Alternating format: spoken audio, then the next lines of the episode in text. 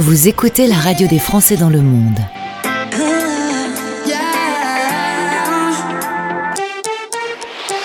Le podcast. À la question avez-vous connu une galère dans votre aventure? Ils m'ont répondu oui, on est tombé dans un ravin avec notre voiture. Voici un peu le ton de cette interview. On accueille Lucie et Mathieu. Bonjour. Bonjour. On aime les globetrotters, on aime ceux qui partent dans l'aventure de la vie. Vous avez un compte Instagram qui s'appelle On part en vadrouille, justement, ça dit tout à l'intérieur. Eh bien vous, vous êtes parti de Normandie en décembre 2019, direction Sydney, pour fêter Nouvel An là-bas. C'était votre première idée. Exactement. Et, et vous n'avez pas été déçu parce que non seulement vous avez eu euh, Sydney et euh, la magie de Nouvel An, c'est le la première grande ville dans le monde qui passe sur la nouvelle année en fait. Ouais, exactement. Et c'était vraiment incroyable.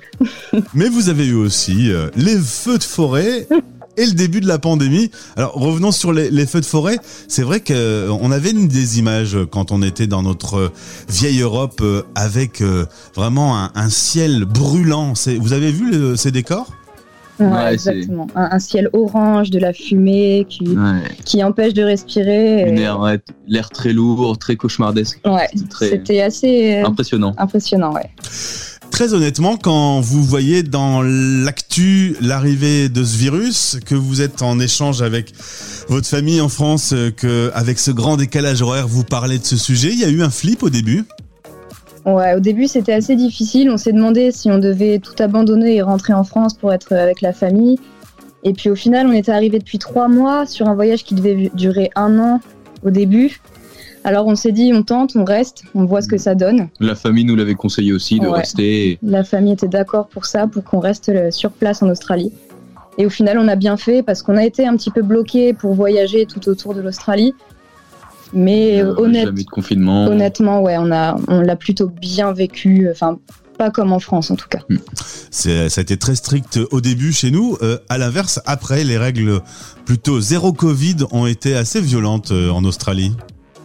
Ouais, c'est ça. En Australie, ils ont été beaucoup plus souples au début. Ils fermaient que les États, mais en soi, il- tout était ouvert. On n'avait pas de masque. On n'a pas connu de, de, De confinement. de confinement. Merci. Vous avez pu vivre euh, cette expérience pleinement. Euh, on va faire un petit classement, si vous voulez bien, dans cette aventure qui a duré donc quasiment deux ans. Euh, le pire qui vous est arrivé, j'en ai parlé en préambule, tomber dans un ravin avec sa voiture, par exemple, ça c'est le pire. Ça, c'est le pire. Ouais, je pense que celle-là elle est belle. ouais. Mais qu'est-ce qui s'est passé? Eh bah, euh, c'était moi qui roulais. du coup, j'étais sur une, euh, un chemin de montagne très sinueux, en descente, avec des graviers et beaucoup d'heures de route déjà dans la journée. Et à quelques heures du, de l'arrivée, j'ai dû me relâcher. Et la voiture est partie, elle a dérapé. Et c'était du coup en pleine montagne, mais heureusement, un arbre était tombé en travers, ce qui a retenu notre voiture. Et on n'est pas tombé jusqu'en bas, quoi, heureusement. ravin, ouais. Oh mon dieu. Et alors, euh, euh, quand tout est résolu, que vous sortez de ce ravin, là pareil, vous appelez la famille pour raconter ou vous gardez cette histoire pour le retour? Eh ben, ouais, on a hésité. De toute façon, on n'avait pas de réseau en plus là où on est tombé en panne. Ouais, Donc, on a dû aller au village pour appeler une dépanneuse d'abord. Et ensuite, on a appelé la famille pour leur raconter. Mais on a attendu quand même quelques jours pour pas qu'ils stressent. Allez, puisqu'on y est, qu'est-ce qu'il y a eu euh, comme galère également pendant euh, ce voyage en Australie? Eh ben, on est tombé en panne sur la Nullarbor. C'est une des plus grandes lignes droites d'Australie. C'est la plus grande ligne. C'est la plus grande ligne droite et c'est que du désert en fait. Il n'y a aucune ville. Et on est tombé euh, panne, euh, panne moteur en plus en plein milieu de, de cette route. Toujours pas de réseau. Et tout, évidemment, bien sûr, pas de réseau. Et heureusement, on a été sauvés par des Australiens qui nous ont ramenés chez eux, qui nous ont hébergés, qui nous ont réparé la panne, qui nous ont tout donné en fait. Ouais, ils nous ont fait confiance et ils nous ont, ils nous ont aidés, mais du début à la fin. La gentillesse des Australiens est incroyable. Votre anglais était bon avant de partir? Euh, non. Honnêtement, non. Mais vous Mais fait êtes. euh, ouais, ça, on s'y fait vite en fait. Quand Ouais. on n'a pas le choix, on, on s'y fait, ouais. Dernière petite galère, pas de maladie ou des choses comme ça? Non, non, on n'est pas tombé malade. Dernière galère, bon, les, les pneus, on a crevé des, des dizaines de pneus, Ouais, au milieu du désert. surtout, encore ça toujours au milieu du désert. Ah, C'est votre truc, les pannes moteurs et, et les Ouais, accidents. voilà, nous c'était mécanique. Par La contre, voiture. on va passer sur des choses plus agréables. Euh, Dans le top 3 des choses les plus mémorables de ce périple de deux ans. Bah, en, en première, on va commencer par la troisième place peut-être? La troisième place. La troisième place, c'était de vivre sur les plages au quotidien. Moi, je suis pêcheur et surfeur, du coup, c'était vraiment le, vraiment le rêve de, de se garer sur la plage, de poser sa tente, de rester deux jours, trois jours si t'en as envie, parce que t'as le temps. Ouais. Et moi, c'est ça, c'est le ouais. Alors on a, on, a, on a le droit de le faire, de, de poser comme ça, de, de camper au bord de, au bord de la plage?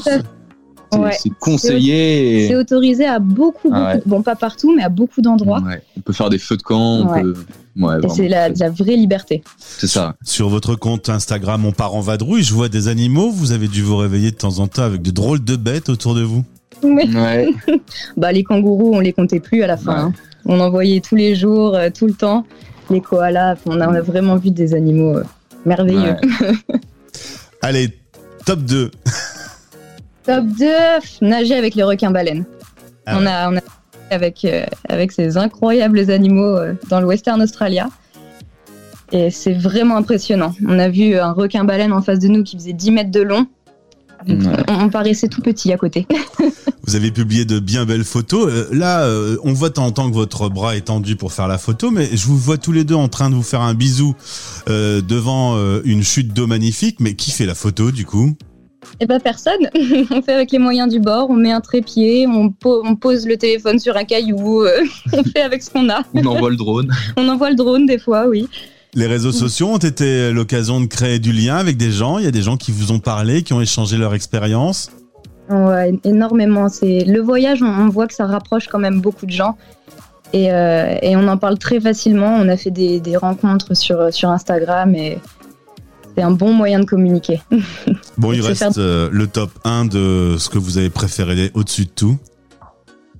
Ah, c'était, on avait passé trois jours sur une île qui s'appelle Heron Island, qui est en plein milieu de la barrière de corail, et on a assisté à la ponte et à la naissance des, des tortues. Et je pense que ça, l'île de, l'île était juste magnifique. Ouais. Vraiment une île de rêve. Une de rêve. Plus euh, les- la naissance des bébés tortues, ça c'était vraiment incroyable. Alors c'est une île, elle est grande, euh, il y a pas mal de choses à voir, mais euh, est-ce que vous pourriez donner un petit peu votre itinéraire pour qu'on puisse euh, se souvenir un peu de votre voyage avec vous, ce que vous avez fréquenté comme lieu important de l'Australie? Eh ben, on a eu la chance de partir de Sydney, de descendre vers le sud, euh, vers Melbourne. On a fait la Tasmanie aussi, on a fait le tour. Ouais. Ensuite, on est allé à, vers la gauche, à Adélaïde, en fait, toujours en suivant la côte.